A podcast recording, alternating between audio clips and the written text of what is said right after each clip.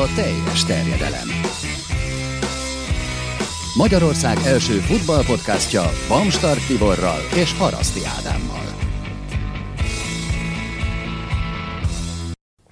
És ezen a héten Kuntamás köszöntjük nagyon nagy szeretettel itt a köreinkben a Yankee Foci Blog szerzőjét, alapítóját, kitalálóját és fenntartóját. A héten fogunk majd bővebben beszélni amerikai labdarúgásról is, meg azt hiszem, hogy ebben az adásban is azért lesz természetesen szerepe megkerülhetetlen módon, hogyha már Tomi itt van velünk. Már csak azért is, mert azért bőven akadnak olyan hírek itt az utóbbi hetekben, amelyek itt az európai elfutballal kapcsolatban is köthetőek az Egyesült Államokhoz, hogy ilyen dolgokkal is fogunk foglalkozni, de mielőtt nagyon belecsapnánk, természetesen nem marad el most sem az ilyenkor szokásos játékkérdésünk, amit aljas módon nem osztottam meg veletek itt a korábbiakban, úgyhogy kíváncsi vagyok majd hasraütéssel kapcsolatban mennyire tudok megtippelni.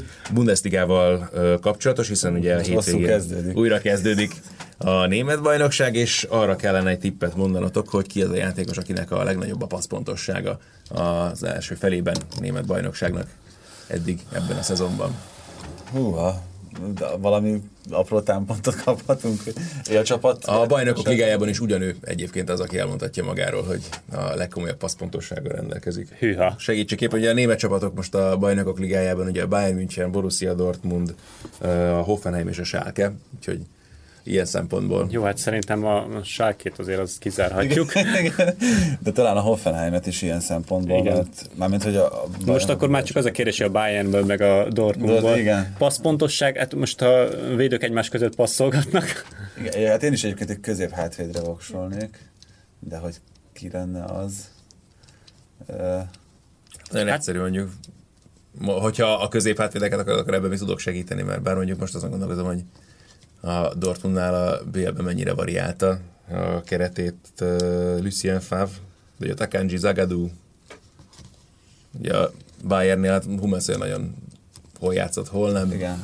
Jerome Boateng még, aki ezen a poszton felmerül. Ja, hát meg Züle, aki... Züle. Hát, ha jó irányba indultunk el, de lehet, hogy nagyon ravasz ez az ári. Igen, igen. Hát az nehéz kérdés. Nem tudom, egyébként az a baj, hogy, hogy tényleg nem vagyok tisztában azzal, hogy a Bundesligában általában milyen összeállításban játszanak a, akár csak az élcsapatok is, mert nem nézem annyit, hogy, hogy ebben kellően képzett legyek. Hm. Akkor bemondok egy zűlét, nem tudom. Ja. Hát legyen Boateng. Na jó, akkor erre természetesen visszatérünk majd még a későbbiekben. És de akkor... viccel lesz a vég. Egyébként viccel nem, nem rossz megoldás, mert nyilván Igen, nem, ez nem oda már, igen, két opció, aha. ugye vagy középső középpályás, vagy középhátvéd lesz a, a, nyertes, de hát talán inkább középhátvéd, mert talán az még magasabb uh, rációval tudja ezt csinálni, nem tudom. Igen, majd meglátjuk. A Hoffenheimnél például a középpályások azért nem kerülhetnek nagyon számításba, mert sokkal több kockázatot vállalnak, tehát ott kevésbé ez a Igen, hát ez, játék, a, nem, ez, a, ez, a másik, ez a dilemma. Ez, a, ez szól a közép, középső középpályások ellen. Na mindegy, meglátjuk majd. Visszatérünk természetesen erre majd még a későbbi. Azoknak, akik nem látják a felvételt, Ádi somolyog. Tehát valamit, valamit, valami jót mondtunk valahol. Vagy egyáltalán nem. Igen, vagy az, vagy pont emiatt szereztünk kellemes perceket neki, hogy teljesen rossz irányba indultunk. Na de akkor induljunk el tényleg abszolút más irányba, és azt gondolom, hogy itt hát főleg tekintve, hogy Angliában zajlott leginkább az élet, azért itt az utóbbi hetekben nyilvánvalóan a legérdekesebb témák onnan is érkeznek, ami a nemzetközi labdarúgást illet, és hát megkerülhetetlen ilyen szempontból a Legune Sulsher szereplése, akivel kapcsolatban eddig lehetett azt mondani, hogy jó, hát csak kis csapatok, meg bemelegítő jelleggel, meg és a többi, és a többi de azt gondolom, hogy látva ezt a tegnapi meccset a Tatenem ellen, azért egyre nehezebben kérdőjelezni azt, hogy ez a fickó lehet, hogy tényleg érti a munkáját. Abszolút, de pont Galambos Dani kollégám, barátom fogalmazott úgy, hogy sok mindent megtanult Sir Alex ferguson de valamit a szerencséből is örökölt. Szulsjár azzal együtt persze, hogy tényleg... Hát, egy kapusát megörökölte. El, igen, el, elvitathatatlan az, hogy, hogy egy hat mérkőzésen, hat győzelemmel ez a mutató nagyon-nagyon pofásan néz ki, meg az a játék is, ahogyan játszik a csapat, meg az a teljesítményjavulás, a amit, amit az egyes posztokon um, láthatunk. És nagyon-nagyon érdekes az, hogy, hogy ezek a győzelmek, az ezzel járó önbizalom, az, az kiből mit hoz ki. Teljesen nyilvánvaló itt az, hogy pont ugye tegnap is beszéltünk erről a meccs után, hogy egy, egy kapusedzővel dolgozik a kapus általában az edzések jó részében külön a társaktól, tehát hogy neki nem kellett volna rosszul teljesítenie azért, mert José Mourinho volt az edző, de egészen biztos vagyok abban, hogy az a lelkiállapot, az a hangulat, ami az öltözőbe beköltözött Szulsjár érkezésével, az Dehel teljesítményére is ilyen pozitív hatással. Pont ezt akartam mondani, hogy gyakorlatilag lehet, hogy nem amiatt, mert uh, Ole Gunnar Szulsjár megváltoztatta a kapusedzési, nem tudom, uh, rutinokat, hanem tényleg az a spirituális állapot, amiben az, ezek a játékosok kerültek uh, pont azáltal, hogy megváltozott a közeg, és ez talán... Hát ezt nevezhetjük egyszerűen megkönnyebbülésnek is igen, szerintem igen, első igen, körben. Igen, nagyon, nagyon látványos ez, és nem csak a teljesítményt illetően, hogyha az ember megnézi a különböző közösségi média felületeket, az összes játékos posztjai, a kommunikációjuk, felszabadultság, ez sugárzik a csapatból, és pont tegnap, vagy tegnap előtt, nem tudom, valamelyik nap rákerestem a Moldénál töltött időszakára a Szúsának, nagyon fegyelmezetten készültem a mai adásra, és pont ott került elő egy nyilatkozat, amit a Moldénak a klubigazgatója mondott, amikor a Szúksár megjelent először a Manchester Unitednél, ugye most decemberben, megkérdezték róla, hogy ő mire számít, és a legelső, amit mondott a Szúksárra kapcsolatban, az, hogy jó hangulatra. Uh-huh. Tehát ez volt a klubigazgatónál azért furcsa, hogy nem azt emelik ki, hogy nem tudom, fegyelmezett taktika, nem tudom, tudom, négyvédős rendszer, izé, gazdasági hatékonyság, nem tudom, hanem elsőre azt mondta, hogy jó hangulatra, és persze utána hozzátette az attraktív futballt és a, a felszabadult játékosokat, stb. De ez ott a legelső, amit megjegyzett vele kapcsolatban, és ezzel nem kisebbíteni akarom a taktikai érdemeit, mert azért a tegnapi mérkőzés már elég nyilvánvaló bizonyítékot szolgált arra, hogy ezen a téren is azért vannak ö, képességei, de valóban a hangulatjavítás volt a legfontosabb szempont.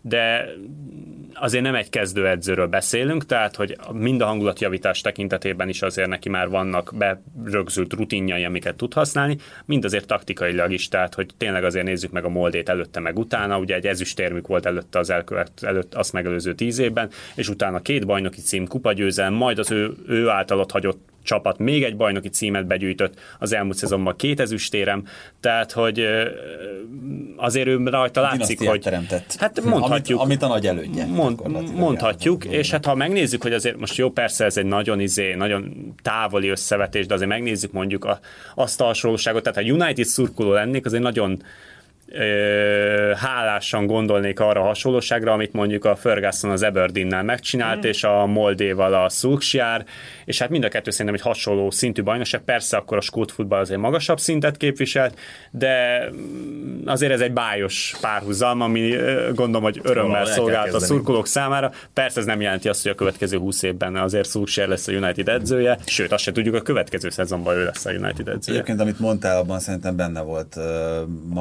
maximálisan a, lényeg a tegnapi mérkőzésre vonatkozóan is. Tehát tegnap láthattuk először azt, hogy egy erősebb csapat ellen hogyan állítja fel ezt a Manchester United-et. Szulsár tényleg az eddig, eddig, ami a leginkább szembetűnő volt az, hogy a játékosok hogy állnak a meccsekhez, milyen a hangulat, mennyire felszabadult mindenki. Ez a tegnap azzal, hogy, hogy egy extra középpályást betett a Manchester United-be, hogy egy kicsit átvariálta a játékot, ahogyan Lingard és Rashford cserélgette a, a középcsatár poszton a, a helyét. Egymással abban azért már látszott a gondolat is. És számomra ez volt az egyik legfontosabb információ ezen a, ezen a Tottenham Manchester United meccsen is, hogy nagyon kíváncsi voltam arra, hogy, hogy próbálja-e a, a United jelen pillanatban szerintem kevésbé összerakott csapatként, mint a Spurs, azt a játékot ráerőltetni a spurs amit az elmúlt fordulókban a Huddersfield meg, meg a Bournemouth ellen sikerrel játszott, vagy Szulsjár képes lesz alkalmazkodni a spurs Erre egyértelműen igen a válasz, hogy, hogy alkalmazkodni próbált.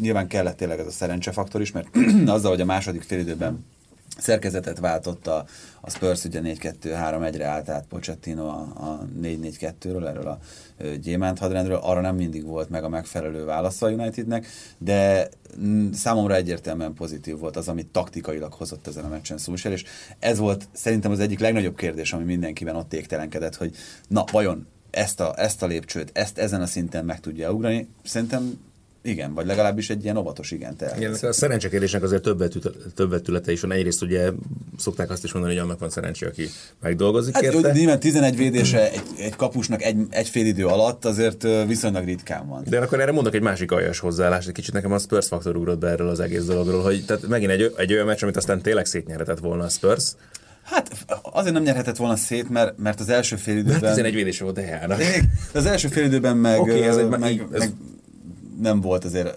ennyire hatékony, ugye nulla kapura lövéssel hozta le az első fél időt a Spurs.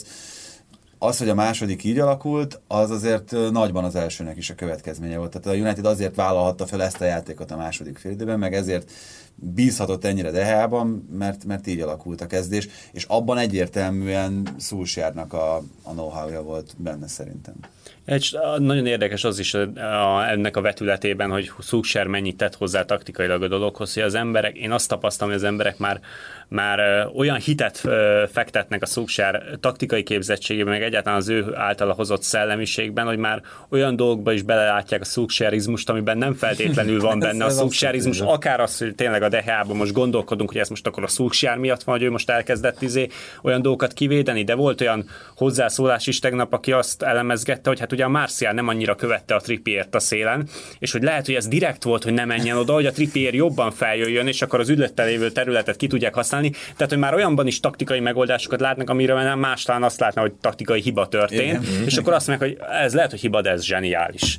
Tehát, hogy ö, tényleg van egy ilyen fajta, van, van egy ilyen fajta aura most a United körül, és Szúsjár körül. Egyébként, ha már, ha már Trippiert említetted, szerintem ő kulcs szereplő volt ilyen szempontból, és uh, ez szerintem tökéletesen rímel arra is, amit te mondtál, hogy a, a Spurs mentalitás, meg hogy a Spursnek a problémái azok hol tetten érhetők.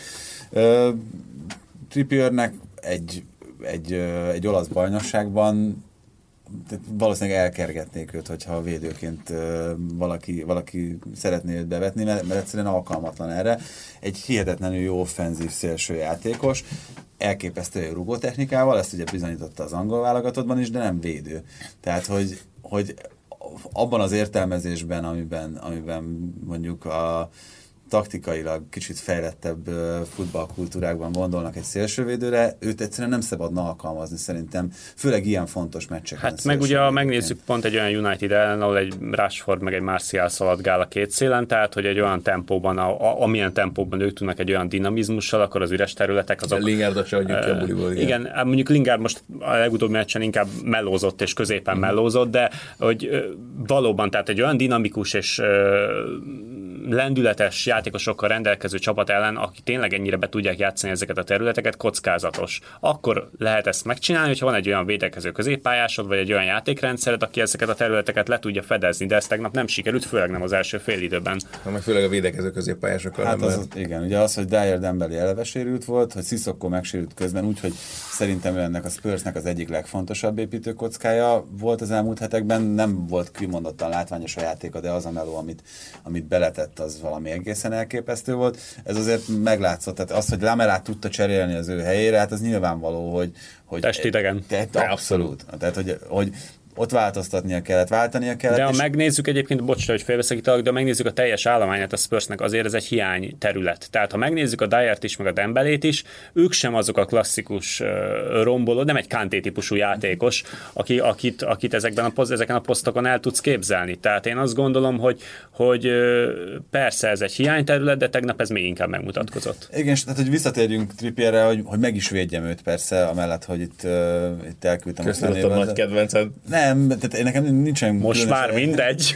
nekem nincsen különösebb bajom vele, de ő azért, azért tud hatékonyan játszani ebben a Spursben, és pontosan emiatt, hogy, hogy ott van egy Dyer, meg egy Dembeli a mhm. középen, vagy egy Sissoko, aki, hogyha, hogyha kell, akkor akár oda is zár a helyére, bár ő... Sissoko abszolút, tehát hát ő, ő a nagy veszteség. Matuidinek szokott é, lenni, ugye. De, a... de azért nem szembetűnő ennyire az, hogy Trippier ott hagy 60 métereket maga mögött, persze. mert ezeket a területeket bejátszák a mellette előtt. Amikor ott vannak. Így van. Csak hát így, hogy, így, hogy nincsenek, így azért azért az nagyon-nagyon látszott, hogy, hogy önmagában az a, az a helyzet, meg az a mentalitás, ami, amiben mondjuk nem tudott kellő módon átállni, hogy, hogy kocagot vissza rendszeresen. Most én, csak én kérdezik, hogy akkor szerintetek Pochettino naív volt, vagy alábecsülte a szúksát azzal, hogy ezt a fajta, hogy mondjam, handicapet nem akarta orvosolni, és úgy volt vele, hogy majd bal, csak működni Szerintem fog? bal szerencsés volt ilyen szempontból, mert, mert Trippiernek a, az igazi gyengeségei onnantól kezdve jöttek ki legjobban, amikor uh-huh. már nem volt sziszokó. Tehát az, hogy Lamela ugye komolytalan védekezésben. Nyilván az sem volt véletlen, hogy akkor Lamelát tette szélre, és igen. próbált oda mozgatni, de hát igen, tehát hogy, hogy nyilvánvalóan nem fogja tudni azt hozni, amit, amit, amit egyébként Sziszokó hozott. Ezt csak azért kérdeztem, ugye, mert nagyon sokan ugye úgy említették ezt a tegnapi mérkőzést, mint uh, Pochettino-nak a állás interjúját a Manchester United Igen. kispadjára, és hát lehet, hogy az, aki ellen interjúztatott, az viszi el előre a, a pozíciót. Tehát... Mert ez érdekes, mert még mindig élnek mindenféle egyéb más plegykák azzal kapcsolatban, hogy ki mindenki lehet még a Unitednek az edzője, holott Az elég abszurd, Megint- abszurd plegykák is. Azért. igen, de hogy, hogy még mindig jó, oké, tehát hat mérkőzésből se feltétlenül érdemes nyilván hosszú távú következtetést levonni, de az egy tök Lehet, hogy majd ezt a tizedik után is ezt mondjuk. lehet egyébként. Nyilván az angol bookmakerek azok általában jól értesültek. még sokan egyébként ezt lehet tudni, hogy, hogy sokan még kluboknál is itt-ott beépült figurákból vagy a kap, vagy velük is tartják a kapcsolatot, nem feltétlenül azok a bookmakerek, akik beépültek az adott kluboknál. És tehát az azért egy különös dolog, hogy még mindig az összesített odds alapján a Pochettino kinevezésre látnak a legnagyobb esélyt Angliában. De ugye hallottuk meg Gerett Southgate-es plegykát is. Na, én erre mondtam azt, hogy egészen abszurd Igen. plegykák is. Igen. Igen, hát de szerintem, hogyha ez így folytatódik, akkor nem nagyon marad kérdés. Hát. Hát hm, egyelőre, amit Szulséredi produkált, Hát ha, ha volt, de engedi tovább. Ezt akartam mondani, egyébként én, mint a kisligák, nem tudom, szószólója az MLS képviseletében, azért a Moldét sajnálom leginkább ebben a meg a történetben. is, hát csak kölcsön adták Tehát őt. igen, a Moldének a legrosszabb helyzete, mert hogyha rosszul teljesít a szúksár, akkor egy rossz paszban lévő edző megy vissza hozzájuk, a jó teljesít a szúks, akkor meg nem megy vissza. Ja. Na hát igen, ez egy fair, ez egy fair lépés Nem, lenne. hát megszereztük, de akkor őt, szerintem. Na, azért kitolni nem kell velük. De tényleg ez, Nem lenne szép. ez milyen jó lenne, hogy valakivel, valakivel már megbeszélték. Ó, Istenem, mit nem ez adnék azért a jöhet. Zsozénak, ott kéne dolgozni a. Norvégiával. Úristen, fizet, arról egy valóságsót lehetne forgatni. Egyébként igen, egy érdekes gondolatkísérlet már az egész. Ajjaj. Hogy oda egy, oda egy top edzőt. Megnézném. De tehát ez, ez önmagában egy elég érdekes helyzet, erről talán beszéltünk is, hogy, hogy a Manchester United lényegében kölcsön vette egy edzőt. Úgyhogy a kinevezése pillanat, vagy az ideiglenes kinevezése pillanatában már azért lehetett tudni Szulsjáról, hogy, hogy azért az a forgatókönyv létezik, ami szerint őt ott, uh-huh. ott akarják Így majd van. tartani. Tehát hogy ez, ez Ez nem, egy, egyre- nem, egy, nem egy csoda történt itt, Igen, hanem, persze. hanem ez, és, és érdekes, hogy erről egyébként ezekben a hivatalos közleményekben sehol nem esett szó. Tehát, hogy mindenhol az volt, hogy igen, Molde, várunk vissza, kedves Olegunnár, Ez így van, és sőt, ha azt hozzáveszik, hogy a ne adj Isten nem tartják ott Szúksert, azért az elmúlt hat mérkőzésen már tette annyit, hogy akkor valaki más fog ajánlatot tenni a Premier League-ből. Tehát, hogy a Moldé az... a Moldé nem a az Cardiff. Hát reméljük, hogy nem a Cardiff, ugye az egy érdekes League történet lesz. volt, igen, hát ott nem a Szúksert kell szerintem hibáztatni a dolgok alakulásáért. Az egy, az egy Frank de Búros történet, ott ha most így átköthetem egy másik figurára. Hát, nem is tudom, még tényleg ott jó az a Cardiff, az úgy, most nem tudom mennyivel jobb a helyzet egyébként, mint volt akkor, amikor először feljutottak a Premier League-be, Hát de jobb talán talán egy picit hát jobb, ilyenek a Cardiff, ez Én... botrányosan gyenge csapat, de van identitása, tehát, hogy ezt a ezt, amit Neil Warnock kitalált, ezt játszák. a Velszi csapatoktól ments meg uram minket, én ennyit tudok mondani, mert ugye ezért az a Yankee foci képviselőjeként Bob Bradley Swan- Swansea-nál töltött kalandjára azért emlékszem. Ő is azt gondolom, hogy képességi alapján azért jóval többre hivatott, mint ami ott történt, de szintén, hogy Szuksára is megesett, egy olyan szituációba került bele, ami nem a képességei kamatoztatására a legjobb, és hát ezért is mondom, hogy szerintem a Szuksár számára ez nagyon fontos volt, hogy végre egy, egy, egy megfelelő környezetben, legalábbis a Swansea vagy a Cardiffhoz képest, képest jóval profibb környezetben meg tudja mutatni, hogy ha megvannak az eszközei, akkor mire képes. tényleg csak egy óvatos kitekintő, bár szerintem nem újdonság senki számára, akik régebb óta figyelik mondjuk a teljes terjedelmet, hogy azért a Velszi csapatok közel állnak hozzám. Szóval az a Swansea azért, azért nagyon-nagyon nagy kár, és őket nagyon sajnálom. Meg Ott egy kicsit ott egy, mint hogyha a klub került volna egy identitás zavarba az, hogy elkezdte haigálni kifelé az edzőket, mert ott már ott Gary Monk a Laudrup elküldése? elküldése is elég furcsa volt, bár ott is ott sem biztos, hogy minden kiderült azzal kapcsolatban, hogy mi minden állt a háttérben. Gary Mungot abszolút, szintén így voltam vele, és Bob Bradley is, tehát szintén megint egy olyan edző, akinek so, bőven idő előtt és hát ha a párhuzamot még összeköthetjük Szussára, ugye Bradley is Norvégiában érte el jelentős sikereket a, a Premier League-es kalandja előtt, ugye a Stabáknek volt az edzője, egy kieső jelölt csapatból csinált Európa Ligás csapatot, meg kupa elődöntős csapatot, és amint elment onnan újra visszazugtak a kieső zónába, tehát hogy ő is Norvégiában készült fel a Premier League-es kalandra, ugye utána megfordult Franciaországban is, de hogy ennyi kapcsolat azért van, van Szúksár és ő közötte. Hát igen, Velsz nem az a környezet, ahol, ahol kezdő, kezdő Premier League edzők kamatoztathatják a képességeiket. Én azon lepődtem meg, hogy csak DH került szóba, mint olyan játékos a Unitednél, akinek látványosan jó teljesítményt sikerült nyújtani. Pogba Köszönöm szépen. Ó, hát, hát a, de, de, egyébként az, oh. azért mondtam azt, hogy nagyon, tehát nagyon sokaknál látszik a, a teljesítményjavulást. Lindelöfről Ronaldóról eddig nem tudtuk azt, hogy ennyire jó belső védő ezen a szinten is. Na és akkor bocsánat, és akkor erre mondanám azt, hogy most meg lehet lepődni azon a mérlegen, amit Szulsiát produkált, meg lehet lepődni azon, hogy megverték a Tatanemet. Jó, a meccs képe alapján azért nyilván ez lehetett volna sima Tatanem győzelem is, de alapvetően én azt gondolom, hogy ennek a Manchester Unitednek nagyon jó kerete van. És ez az, ami de, hogy ne, hát és, és, és, és, ugye, és ugye nem egy mérkőzésen az Alexis Sánchez ott ült a kispadon, Lukaku ott ül a kispadon, Mate ott ül a kispadon. Igen, és ez egy nagyon érdekes dolog, hogy, ö, tehát, hogy Szulsjár mennyire karakteres, és mennyire Igen. karakán ebben a kérdésben. Most már ugye eddig ugye családi gondok miatt Belgiumban tartózkodott Lukaku két hetet, úgyhogy nem lehetett tudni, hogy akkor most ő azért maradt ki, mert van ez a probléma, amiről ugye nagyon okos módon senki nem írt igazából Angliában, hogy mik is voltak ezek a, ezek a magánéletbeli problémák, vagy hogy emiatt esetleg nincs olyan erőállapotban, de szerintem most itt a, a Tottenham ellen tette le végleg a garast Rashford mint középcsatár uh-huh. mellett, tehát hogy egyértelműen Csinál, jelen pillanatban Lukaku a harmadik, negyedik választás. És, és hát az a döbbenetes, ugye még ezelőtt a meccs előtt is a sajtóban azt lehetett olvasni, hogy oké, okay, oké, okay, jó volt eddig a Rashford, de most majd a Lukaku jön, főleg azért, mert a Spurs labdát kell tartani, hard, izé, és nem. És nem. És meghozta ugyanazt a döntést, amit eddig meghozott, ragaszkodott az elképzeléseihez, ragaszkodott mindahhoz, amit kitalált, és bízott Rashfordban, és egészen döbbenetes.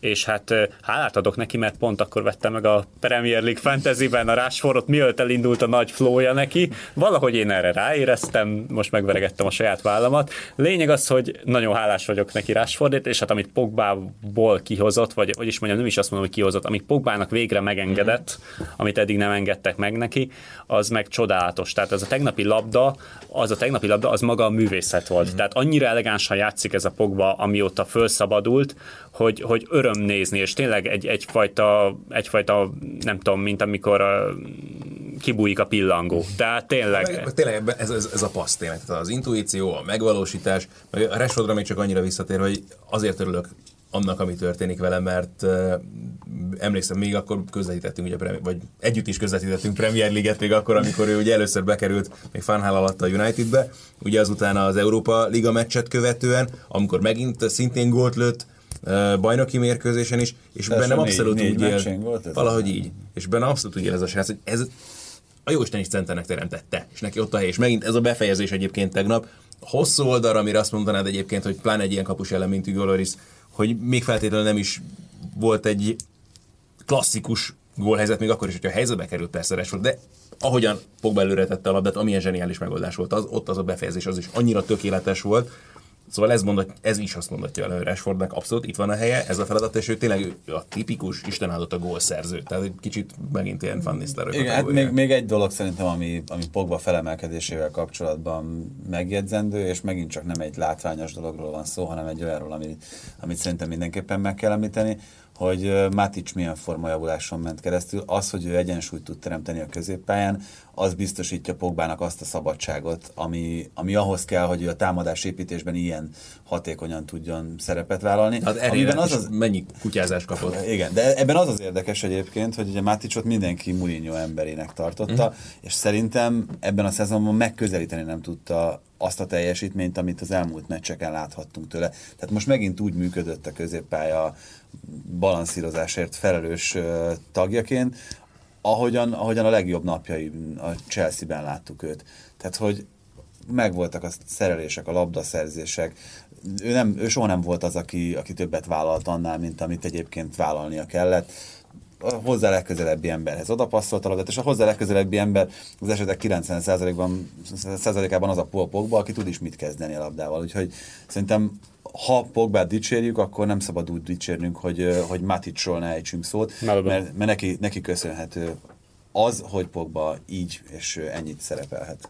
Na, hát azt hiszem elég bőségesen sikerült kiveséznünk itt ezt a tegnapi mérkőzést, meg leginkább Ole Gunnar Solskjaer helyzetét, amiről hát nyilvánvalóan beszélünk is kell sokat, ha már Tomi itt van velünk, és ami az utóbbi hetekben nem csak Angliában vált természetesen nagyon központi témával, hanem Németországban és ugyanblok egész Európában, a Christian Pulisicnek a szerzőtetése, ami sok szempontból nagyon érdekes húzás, hiszen hogyha mondjuk a nyáron ez a transfer megtörténik, akkor szerintem fanfár izé, mindenki óriási csinálatra közepette jelentik be az ő érkezését. Nyilván Pulisic azóta nem lett rosszabb futbalista, viszont az őszi szezonja ez nem sült elő nagyon jól, tulajdonképpen kikerült a Dortmundnak a kezdőcsapatából, és így kerül most ide a Chelseahez. Ha megnézzük a mostani játékos árfolyamokat, akkor még feltétlenül nem is olyan nagyon drágán. Aztán ehhez képest tényleg, amilyen például, hogy csak megnézzük, hogy nálad is a kommenteket, akár a Twitteren és az egyéb helyeken, szóval nem volt olyan egyértelműen pozitív az fogadtatása, bár nem tudom, hogy ezzel kapcsolatban Angliában mondjuk mi a helyzet.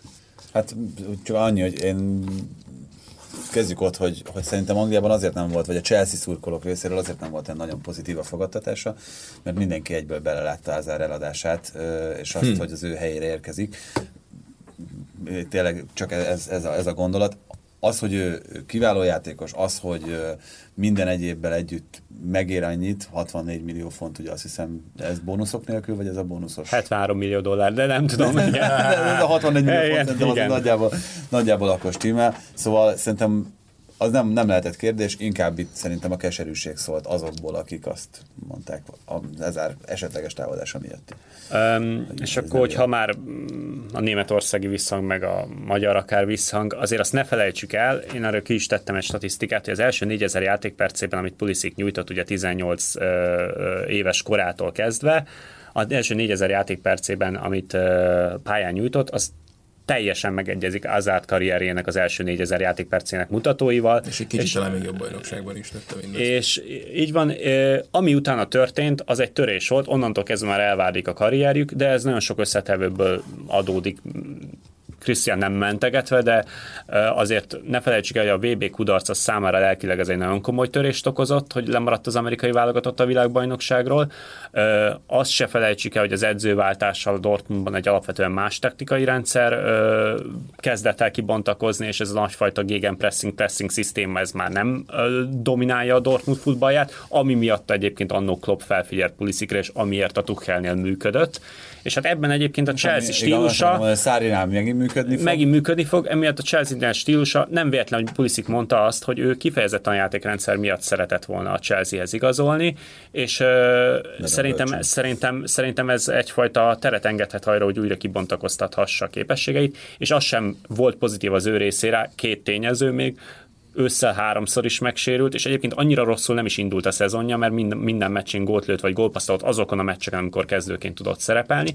Aztán viszont megsérült, aztán még egyszer megsérült, és egy harmadik sérülése is volt, három kisebb sérülés, ez eléggé töredezetté tette a szezon indulását, egy fiatal játékosnak szerintem ez nagyon fontos, és hát nem szabad megfeledkezni arról, hogy ott van egy Jaden Sancho, aki meg egy szenzációs, tényleg példanélküli futballt mutat be ezen az őszön, és mikor mindig azt mondják nekem, hogy Pulisziket kiszorított a Jaden Sancho, és akkor kispadról igazoltunk Chelseahez, akkor mindig azt mondom, hogy figyelj, szerintem a Jaden Sancho most a futballisták 80%-át vagy 90%-át kiszorítaná, attól, hogy van most persze hülye hasonlat, de attól, hogy van valaki egy messzi, attól még egy azárnak örülünk. Tehát, hogy... Persze. hogy, hogy, meg, hogy, meg hogy, csak erről volt, tehát nem az történt, hogy kiszorították, hanem gyakorlatilag nyilván, tehát nem arról szól a történet, hogy neki visszaesett volna a teljesítménye, vagy hogy rossz formába került volna, hanem egész egyszerűen az, hogy amíg ő nem tudott rendelkezésre állni, de Sancho bejátszotta magát a Igen, csapatba, de nem csak ő egyébként, mert ugye változott tényleg ott a keret, Rafael Guerrero kiderült, hogy ő balszélsőként is tökéletesen alkalmazható, nyilván az egy Márko Rajsz is. De ezért is összeállt a csapat. De ebben is szerepe van egyébként a taktikai változtatásoknak is, hogy egy bizonyos játékosokból kihoz valami olyasmit, ami eddig nem jelent meg, mert nekik fekszik az a fajta játékstílus, egy másik futbalistának pedig esetleg nem fekszik az a játékstílus, és mondom onnantól kezdve, hogy Jaden Sancho kiszorította a Pulisiket, onnantól kezdve már nagyon nagy dolognak kellett volna történnie, hogy ez a dolog megforduljon és vissza tudjon törni a kezdőbe. De azért így is játszott 18 mérkőzést idén, tehát hogy azért játékban van, és én azt gondolom, hogy tényleg az a fajta taktikai változtatás, ami a szári stílusa, amihez majd alkalmazkodni tud, az, az neki kedvező lesz. És nem szabad elfeledkeznünk arról a tényezőről sem, ami szerintem nála tök pozitív, hogy egy rettentően intelligens fiatal futballistáról uh-huh. beszélünk, tehát abszolút a korát meghazudtoló érettséggel nyilatkozik, kommunikál és hoz döntéseket. Ugye annak idején a Barcelona is vitte volna az akadémiájára, de ő Dortmundot választotta pont az ottani utánpótlás képzés miatt, azt hiszem nem döntött rosszul, és most pedig tényleg a saját döntése alatt miatt választotta Szárrit, sőt, arról is szóltak hírek, hogy, hogy ő maga akarta azt, hogy nyáron csatlakozhasson a kerethez, pont azért, mert a Szárinál annyira jellemzők ezek a kidolgozott ö, ö, játékszituációk, ezek a, ezek a kidolgozott akár háromszögelések, akár pontrugások utáni szituációk, hogy ezeket nem lehet fél szezonnál beugorva begyakorolni. Ő azt akarta, hogy ott legyen számára az egész nyár, és szerintem több szempontból is jó döntést hozott. Egyrészt ezért, mert nyáron bele idomulhat ebbe a rendszerbe, másrészt még mindig van esélye egy német bajnoki címre, amiről lecsúszhatott volna, hogyha fél szezonnál távozik. Ez tökéletesen így van, tehát hogy a, azzal, amit Szárival kapcsolatban mondtál, szerintem maximálisan egyet lehet érteni. Ezt teljesen igazolja az a néhány szezon, amit a Napolinál, meg akár korábban az Empolinál töltött. Egyetlen egy olyan játékos nem volt, akit be tudott volna építeni, olyan, akivel korábban nem dolgozott együtt az hm. adott csapatába, és nem véletlen az, hogy kettő olyan játékosról van szó most, akit a Chelsea télen hozhat, aki korábban ugye szári játékosa volt, az egyik ugye Gonzalo Higuain, akivel azért egészen eredményesek voltak annak idején. A másik az pedig ugye az a uh, Leandro Paredes, aki az Empoliban teljesített nála a legjobban pályafutása során, se előtte, se azóta szerintem nem futott olyan idényt, meg nem mutatott olyan játékot, úgyhogy ez, ez szerintem Pulisic részéről egy nagyon-nagyon érett és, és jó döntés volt, hogy, hogy ő ezt átlátva azt mondta, hogy, hogy inkább ő is a nyári váltást preferálná. Meg azért tényleg valószínűleg ő is érzi azt, hogy nem feltétlenül most van a legjobb paszban a Dortmundi pályafutása során, és bőven benne van ebben a tavaszban. Egyrészt, amit ugye te is mondtál, hogy akár bajnoki címig is tehát ez a Dortmund, a jó, tudja, hogy mit hoznak ki a bajnokok ligájából, mert azért nyilván ott is ugye áll még a csapat, és kapni fog játékperceket, az egészen biztos, fog játszani, sokat fog játszani, jó meccseken, fontos meccseken fog játszani, ez, ebben egészen biztos vagyok. Ami meg a chelsea egyáltalán nem biztos, hogy most megtörtént volna, mert azért nyilván a posztján is vannak ott még azért erőteljesen bevethető emberek, bár nem tudom, hogy most hát Eden mi a ott is véko- Igen, ott is egy kicsit vékonyabbak, most nem tudni még, hogy akkor Hádzanodónak mi lesz a sorsa, mert hogy ezért erősen kacsingat a Bayern, Bayern Gyakorlatilag naponta lehet újabb híreket hallani. Igen, hát ugye William szintén ugye a Barcelonában szerződése még napirenden van, hogyha ők elmennek, akkor az ott, az ott nagyon-nagyon keskeny. Viszont ha belegondolunk, így mind Hudson Odoyra, mind Williamre, ők sem az ideális szári futbalisták, tehát hogyha megnézzük, és azt, hogy ez a csapat egyre inkább formálódik olyan nápolissá, ebbe tök logikusan beleillik Pulisic, és mindazok a döntések, amik itt a levegőben lognak, szintén beleillenének. Úgyhogy én nagyon kíváncsi vagyok, hogy ez nyára hogyan fog kinézni, és én egyáltalán vagyok benne attól, abban biztos, hogy a könnyen, könnyedén lemondanának az árról. Tehát, Persze, meg hát Azár végül is most minek tekintendő? Tehát az elmúlt öt meccsből hárman középcsatárt játszott. Centert. Centert. Hát Hát úgy, úgy ahogy a... azt jelenti? Nem, szerintem nem, erről beszélgettünk már korábban, hogy beszélgethetünk most is egyébként. Hát, figyelj, az, hogy most középcsatárként azt mondod, hogy elmozgó középcsatár, vagy hogy a Lukaku féle középcsatára gondolsz, az, De igen, az, csak, egy, az, csak egy, az csak egy jelző kérdés. Akár, mit, tehát, mit, nyilván, mit tudom, Lukákut hívhatjuk akár, mit tudom, mondjuk Boya centernek, vagy targetmannek, ahogyan ugye az angolok szeretik mondani, mit tudom, már hívjuk Márkus Reszt. Hát a, a, center, mondjuk. a centernek a fordítása az a középcsatár. Tehát az, az, az, az, az back meg hátvéd. De, de, de, de, de, pont a lényeget veszed ki ebből a dologból, és azért mondom, hogy akkor játsszuk a szavakkal, mert ha valaki azt mondja, hogy csatár, akkor azt mondod, hogy neki elsősorban a gólszerzés a feladata. Már amikor valaki Francesco Totti vagy Lionel Messi formájában, ugye ilyen false night játszik, támadó? akkor azt mondanám, hogy arra mondanám azt, hogy center, egyszerűen csak az, hogy középen van. Azt mondom, hogy ugye a franciák azt hiszem Opoannak szokták mondani, akik pont ott játszanak, tehát a tetején játszanak most már ugye főleg azzal, hogy egyetlen uh, ember játszik a legtöbbször. Ez a Magyarország? Ék. Akár így is fogalmazhatunk, így van. Nem Az álljunk meg egy szóra legújabb adását, láthattuk.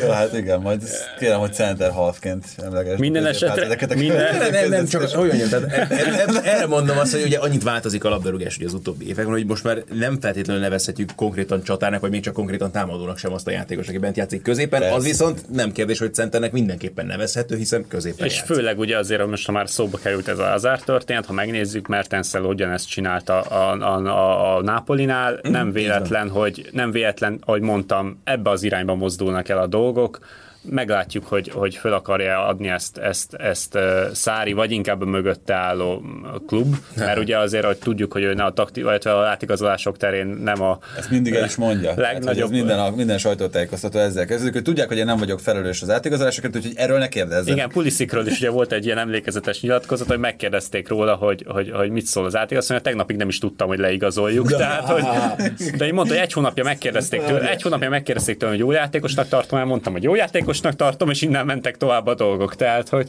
hogy azért az alapvetően jellemző rá, de Pulisic faktorában egyébként az Azárt nem is érdemes összevetni. Pulisic azért klasszikusan inkább a jobb szélen szokott szerepelni, tud ő középen is szerepelni, az amerikai válogatottban nagyon szeretik egyébként a középen játszik, mert azért fazont szab a csapatnak, de akár még a bal szélen is ki lehet próbálni, két lábas játékos, rettentően jók a ritmusváltása, nagyon dinamikus. Így van. Úgyhogy rettentően, ja, nem középcsatárként való. Arra, arra ott van azért Josie Altidor, tehát ő azért örök. Abban biztos vagyok, hogy, hogy Szári, ha így alakul, akkor előbb-utóbb ki fogja őt is próbálni, hamis kilencesként. Nem tudom, hogy, a, hogy azzal kapcsolatban van-e tapasztalat, hogy ott hogy teljesít, nem játszott. Egyáltalán ugye? nem, soha. Hát, a Dortmund azért voltak centerek. Ja, mert nem se játszott soha ott, úgyhogy azért Igen. mondom, hogy ez nem, nem tartom kizártnak, hogy egy ilyen ötlet azért majd felmerül. Én azért nagyon szeretném, én azért nagyon szeretném, hogyha konkrét elképzelések lennének vele kapcsolatban. Én nagyon nem szeretem, hogyha egy fiatal játékost ide-oda pakolgatnak. Erről Ádi tudna mesélni, mert megint panaszkodtam, mikor a Weston McKenny középhátvétől középcsatárig, szélsőn keresztül, középső középpályásként mindent Minden játszott a sákében. Azt hiszem összeszámolták, azt hiszem 8 poszton játszott eddig a hát szezonban, ami agyrém.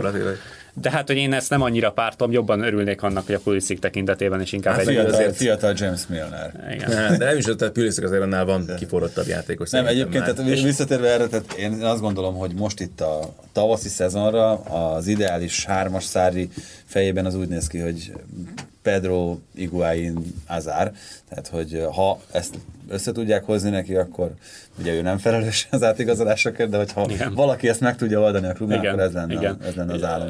Pulisic kapcsán egyébként még annyit akarok mondani, hogy azért ezt mellett sem szabad elmenni szó nélkül, hogy ez mennyire mérföldkő transfer az amerikai labdarúgás szempontjából. Ugye most az összes elemzés, ami született, hát gyakorlatilag azzal emlegetik egy szinten, mikor a Beckham aláigaz, alá, aláírt az MLS-be uh-huh. a Los Angeles Galaxyhoz, azért 73 millió dollár, a második legdrágább igazolás 20 valamennyi volt a John Brooks, amikor átment a Hertától a Wolfsburgba, tehát hogy, és Brooks mögött is azt hiszem egy fel annyival van, nem tudom, talán még Altidor talán, de hogy, hogy, hogy egészen félelmetes, az, ja nem, talán a Dempsey, mikor átment a Fulhamből a Spursbe, de hogy, hogy egészen félelmetes azok az összegek, amik most már egy amerikai játékossal kapcsolatban rep, repkednek a levegőben, és hát ez egy nagyon komoly és pozitív visszajelzés az ország futballjával kapcsolatban, hogy már egy már ilyen aspektusban emleget, emlegetik, és én azért is örülök ennek, mert tényleg most például nem csak azért beszélhetünk poliszikről, mert itt vagyok, hanem valószínűleg előbb-utóbb akkor is szóba került volna, én nem vagyok itt, és azért ez az a ez az a szint, amit már az amerikai labdarúgásnak el kell érnie, és ez egy, ez egy nagyon pozitív visszajelzés, én azt gondolom. Persze egyedülálló képességű játékosról beszélünk, tehát nem az, hogy mostantól minden héten 60-70 millió dollárokat fognak amerikai játékosokra beszélni, vagy amerikai játékosokért adni, de ha megnézzük, tényleg egy McKenny van egy Sákéban, egy Vea van egy PSG-ben, egy Sargent van egy Werder Bremenben, tehát, és ezek mind 20 év alatti játékosok, nagyon pozitív a jövő, és főleg ennek a pozitív jövőnek az egyik ilyen vezéralakja Pulisic a 20 évével, és hát gondoljuk bele, 20 évével ő már egy rutinos vezéralaknak számít a mostani amerikai válogatottban és a mostani amerikai tehetségek között, tehát ez egy nagyon pozitív jövőt sejtett, én azt mondom.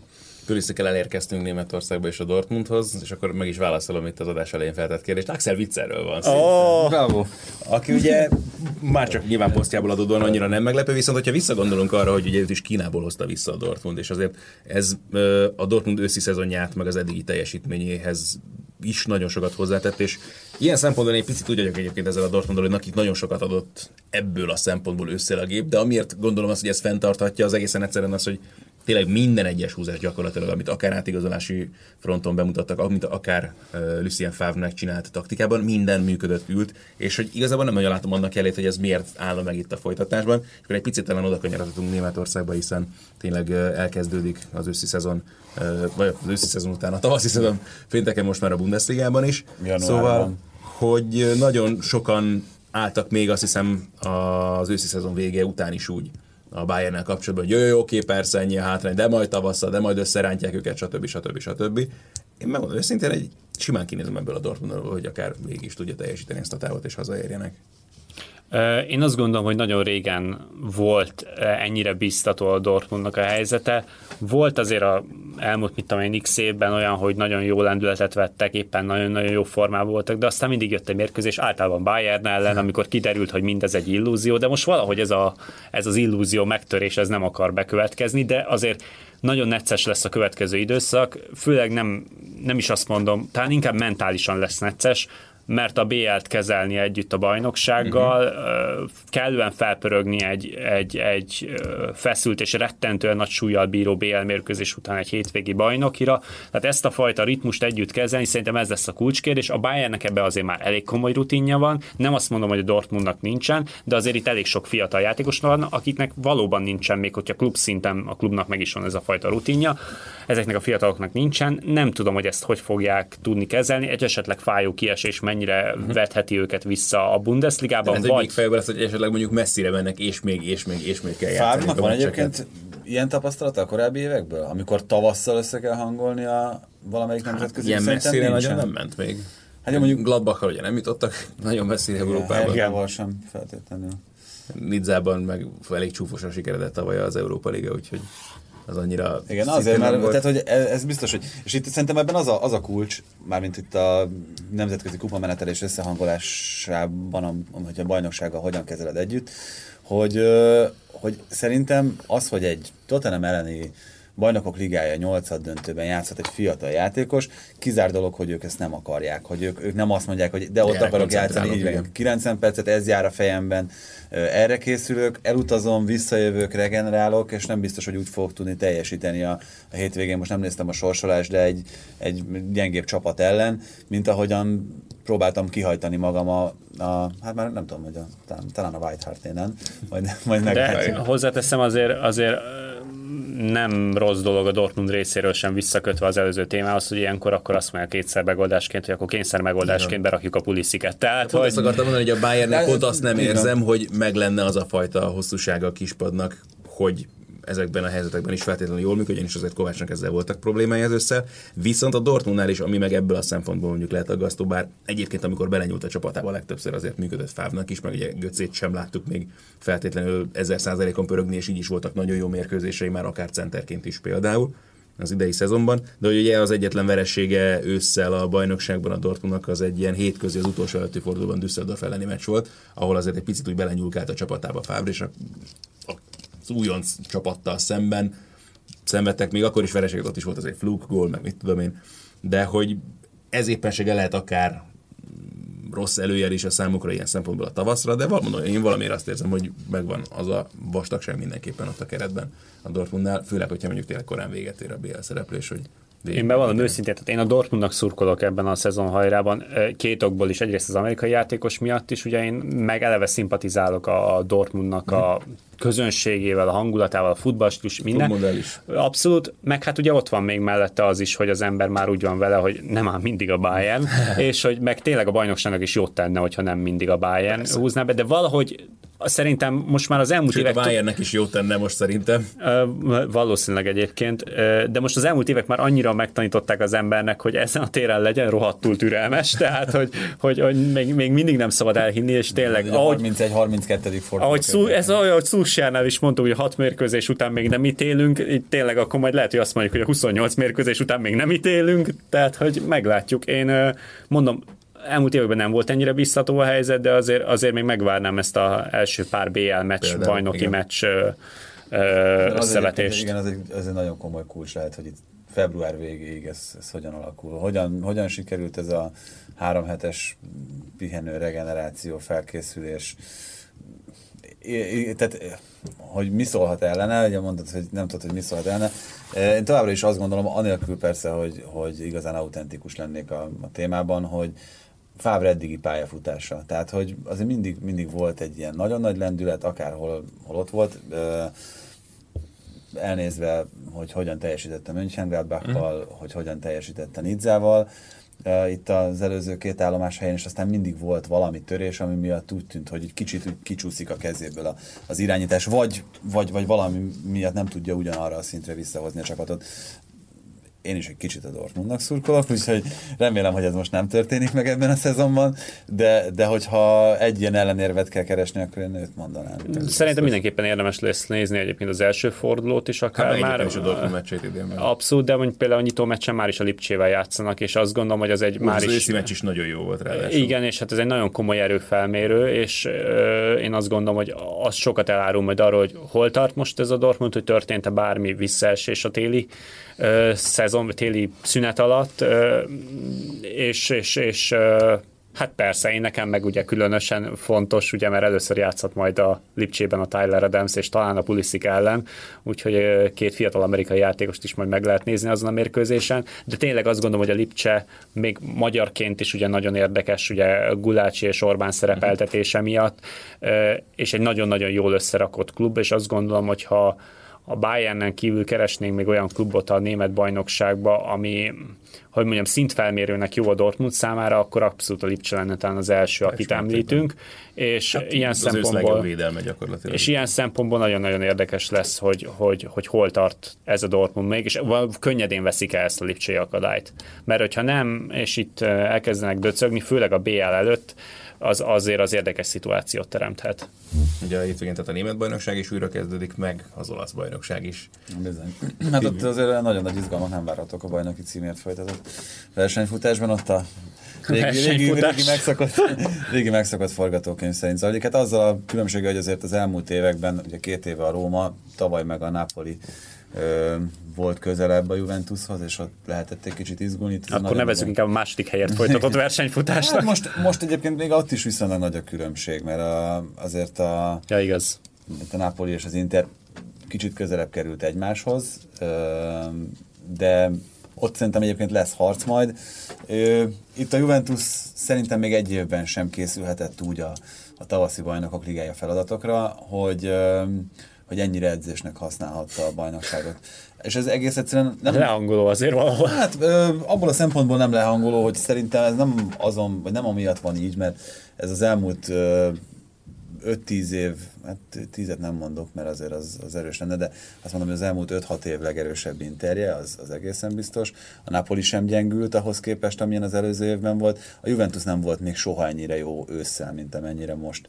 Hogy ez most a Cristiano Ronaldo faktornak tudható ebben, most nem feltétlenül Cristiano Ronaldo érkezésének, hanem az, hogy ő mennyit húzott a többiek teljesítményén, mennyire voltak képesek elhinni a többiek is, hogy, hogy na igen, akkor most, most tényleg egy olyan szintet léptünk, hogy, hogy egy, egy a legszűkebb elithez tartozó klubnak a játékosai vagyunk, azon lehet vitatkozni, de minden esetre így alakult, és én, én szeptember-október környékén a Juventus soha nem láttam ennyire élesnek, összerakottnak, megtervezetnek, átgondoltnak, és éppen ezért ez egy nagyon érdekes teszt lehet a Juve számára, hogy ez az Atletico Madrid elleni borzasztó nehéznek ígérkező meccs, amit szerintem majdnem azt mondhatjuk, hogy 50-50, tehát hogy, hogy még, még, csak, még csak egy 51 százalékot uh-huh. sem adnék a Juventusnak ebben a pillanatban, mert az Atletico az szerintem abszolút nem ez is számukra, nem? Tehát, hát meg, hogy... meg az Atletico az, aki jelen senkinek sem. Igen, hát főleg a BL-be, tehát egy kupa meccsen a legkellemetlenebb ellenfelek közé tartozik. A Juventus a, a, a nagy és komoly ellenfelek ellen azért tudott jól teljesíteni, de lehet, hogy száfoljatok rám, hogyha nem így látjátok az elmúlt években, mert, mert egész egyszerűen ők az egyetlen olyan csapat Európában, amelyik, amelyik be tudja azt vállalni, hogy oké, okay, akkor támadjatok, és majd mi szerelünk 15 meg 20 méteren rendszeresen. Az Atletico ellen ezt nem, nem tehetik meg, tehát ott nem fogják azt csinálni, nem csinálhatják azt, hogy tessék legyen a tiétek alatt, mert az Atletikónak sem kell feltétlenül. Úgyhogy, úgyhogy ott egy, egy nagyon-nagyon érdekes új fajta megközelítés kell allegri ahhoz, hogy, hogy ez igazán hatékony legyen. És Tibi előre szaladt egy kicsit azért itt azzal kapcsolatban, ahová terelni szerettem volna itt a csónakukat, mert ugye a hétvégén lejátszottak hat meccset az olasz kupa 8 döntői közül. Ugye ma a kettő még hátra van a Cagliari Atalanta és a Róma. A Róma. Entella találkozó is majd, amely remények szerint Adorján Krisztián is ismét pályára léphet majd. Nem tudom, mennyire láttad, figyelted itt az eseményeket az olasz kupában. Minden meccset nem láttam, de amit tudtam, azért néztem. A Bologna Juventus azt, azt láttam, meg tegnap néztem a, a Napolit is fél szemmel. Azt én is mennyire, követtem. Amennyire a bajnokságban nem nagyon várunk feltétlenül meglepetés, hogy egyelőre itt a kupában sem, meg azon gondolkodtam itt az olasz kupával kapcsolatban, hogy talán itt a, a top 5 bajnoksághoz kapcsolódó kupa sorozatok közül talán itt a legkevésbé jellemzőek a komoly meglepetések, meg pláne hosszú távon. Hát itt úgy alakították, hogy a legkevésbé legyenek jellemzőek. Hát a spanyoloknál is úgy alakítják, aztán ennek ellenére elő szokott Hát, fordulni. ö, igen, ugye a spanyol, spanyol kiíráshoz képest itt az a különbség, hogy nem oda-vissza vágós. Tehát, hogy ez mondjuk akár kedvezhetne is a meglepetéseknek. Ugye idén csinálják először úgy, hogy sorsolták, eddig mindig az erősebb csapat otthonában is játszott, tehát még ezzel is a, az erősebb csapatoknak kedveztek. Ugye itt azt kell mérlegelnie szerintem a versenysorozat szervezőjének, hogy mi a mi az ország, meg mi az ország labdarúgásának az érdeke. Az, hogy minden évben legyen a kupában 3, 4, 5 olyan rangadó, amire esetleg fölfigyelnek az emberek, mert azt mondják, hogy igen, egy, egy Inter Milán az érdekel, vagy egy, vagy egy Juventus Róma, hogyha összejön, akkor az érdekes. Ezeket nem lehet elkerülni ebben a rendszerben, tehát mindenképpen össze kell jönnie ezeknek a meccseknek. Ö, az olaszok azért hozták meg ezt a döntést, és szerintem okosan tették ezt, mert egyébként egy érdektelen, Olaszországban is érdektelen sorozatról van szó, és csak azzal tudják felkorbácsolni erre az érdeklődést, hogy gyerekek, derbit játszunk az Inter ellen, úgyhogy gyertek ki a stadionba, és teltházas volt ugye a Milánói derbi. Pont ez az érdektelenség, amit mondasz, pont ez a, szerintem az egyik akadálya annak, hogy igazán nagy meglepetések szülessenek, mert ez a fajta lelkesedés a kis csapatok szurkolói részéről, meg a kis csapatok részéről sincs meg, mint mondjuk az FA kupában, vagy akár a német kupában is és ö, míg amíg Németországban 30 ezer ember kimegy akár egy másodosztályú csapatnak a kupa meccsére, addig Olaszországban hát, a, Hát konganak a lelátók, Igen, persze. konganak a lelátók. De-. És ez szerintem, szerintem ez akadályozza azt a fajta meglepetés faktort, amit, amit, amit, amit kihozhat egy kupa mérkőzésen. Főleg pont ezen a Torino Fiorentina meccsen voltam most ugye műsorvezető, és ott volt azt rossz látni, hogy még a főkamerából jól nézett ki a lelátó, mert ott az, az a rész az nagyjából tele volt, de aztán amikor totált is mutattak a stadionra, akkor látod, hogy egy ilyen erős harmadház Igen, de, de ez, ez, ezt mondom, hogy ezt mérték föl egész egyszerűen szerintem Olaszországban, hogy hogy nem fogod tudni eladni ezeket a, ezeket a kis csapatokat. Volt egyébként ugye pár éve egy, egy olyan alkalom, amikor egy harmadosztályú uh-huh. kis csapat eljutott egészen a legjobb négyig. Ott már ugye oda-visszavágós rendszerben, az sem véletlenül találták ki így, tehát hogy ott, ha esetleg addig valaki elverekszi magát, akkor ott azért legyen, legyen legyen, egyszer. legyen vége, mert hogy a döntő az ugye megint egy meccses, és hogy Olimpikok. oda azért két, ja, oda, igen, oda két nagy csapat kerüljön be, hogyha van rá lehetőség. Ez így volt, amióta ez a kiírás van, azóta a Lációt is bőven tekinthetjük nagy csapatnak, csak nagy csapatok kerültek be. Szóval szerintem ez nem, nem rossz ez a rendszer, igazságtalan, meg a kis csapatokra De nézve. azért szerintem ahhoz képest, ami a spanyoloknál van, ahhoz képest még egy abszolút Szerintem vállalható. egyébként ebben akár a filozófia is beletartozhat, tehát az adott országnak és az adott szurkolótábornak a filozófiája. Megnézzük Spanyolország, Olaszországot is, ott azért a nagy csapatokat várják az emberek. Igen, igen. A, a nagy csapatoknak van. presztízse van, elismertsége, míg Németországban, meg Angliában én azt gondolom, hogy a tündérmeséget imádják a szurkolók. Én nem hiszem, hogy ugyanez a fajta reakció Spanyolországban Mhm. és Olaszországban is megvan. Nem véletlenül a kupasorozat is úgy van hogy alakítva, hogy nem feltétlenül kedvez az ilyesfajta tündérmeséknek. Be, abszolút, abszolút. Meg hát, ö, most, hogyha az FA kupát említjük, az azért, azért nem jó példa az olasz kupával szembeállítani szerintem, mert egész egyszerűen más a kulturális beágyazottsága az FA kupának az olasz kupához képest. Az olasz kupa az egy, az egy művi, mesterségesen létrehozott sorozat, az FA kupának meg nagyobb a történelme, mint a legtöbb ö, bajnokságnak egész Európában, tehát hogy, hogy ez nyilvánvalóan beleívódik az ott élő emberekbe, ahogy a nagypapa meséli az unokának, hogy amikor, amikor ott voltam kint, ezekkel óhatatlanul is átadja ennek a tiszteletét, szeretetét, élvezetét. Olaszországban mindenek előtt a széria áll. Tehát, hogy ezt, ezt meg kell érteni. A 90-es években ez ugye olyannyira igaz volt, hogy annak ellenére, hogy akkor az olasz csapatok meneteltek az UEFA kupában, meg, a, meg az akkor már Begben és Bajnokok Ligájában is, annak ellenére azért, ha megkérdeztél szerintem egy Milán szurkolót, vagy egy Juventus szurkolót, akkor tízből lehet, hogy hét azt mondja, hogy fontosabb, hogy a szériát nyerje meg a csapat, mint az adott nemzetközi kupasorozatot, és amit, amit te, előbb te mondtál, Tomi, ez tökéletesen így van, hogy az adott országnak a felfogása az, ami, ami alakítja, és ami alakítani, vagy aminek kell is alakítani ezeket a döntéseket, és szerintem ebből a szempontból jó irányba léptek Olaszországban. No hát, hogy hosszú távon milyen irányba lépnek az olaszok, az majd tavasszal is, akár már kiderülhet azok alapján is, amit ugye már Tibi is beharangozott, meg hogy merre lépnek az amerikaiak, hát erről is fogunk majd beszélni mindenképpen, még szerintem Tomival is itt a podcastban ahogyan ezt tesszük már most csütörtökön is egyébként, hiszen ugye természetesen uh, miről, miről másról is beszélgethetnénk az ELTI külön kiadásunkban majd, mint az amerikai labdarúgás helyzetéről, többek között ugye rengeteg magyar játékossal is. Úgyhogy ezt is köszönjük már előre is Tominak, meg azt is, hogy itt voltál velünk Nincs ebben az adásban. Nektek pedig azt, hogy meghallgatatok minket, hogyha tetszik, amit csinálunk, akkor természetesen figyeljétek továbbra is a Facebook oldalunkat, fel lehet iratkozni, az iTunes-on keresztül is például, ugye a podcastunkra, de most már a Spotify-on is fent vagyunk, a Soundcloud-on is lehet követni minket, úgyhogy Illetve ezt még egy fontos meg. dolog, hallgassátok a csütörtöki adást, mert megint könyvnyereményekért lehet harcolni. Ahol az Instagram is szóba fog kerülni, úgyhogy azt is kövessetek minket. Igen, és a Gabó kiadó felajánlásával továbbra is vannak könyveink, amiket szeretnénk szétosztani közöttetek. Úgyhogy várunk titeket csütörtökön is. Sziasztok! Sziasztok! Ez volt a teljes terjedelem. Magyarország első futballpodcastja Bamstark Tiborral és Haraszti Ádámmal.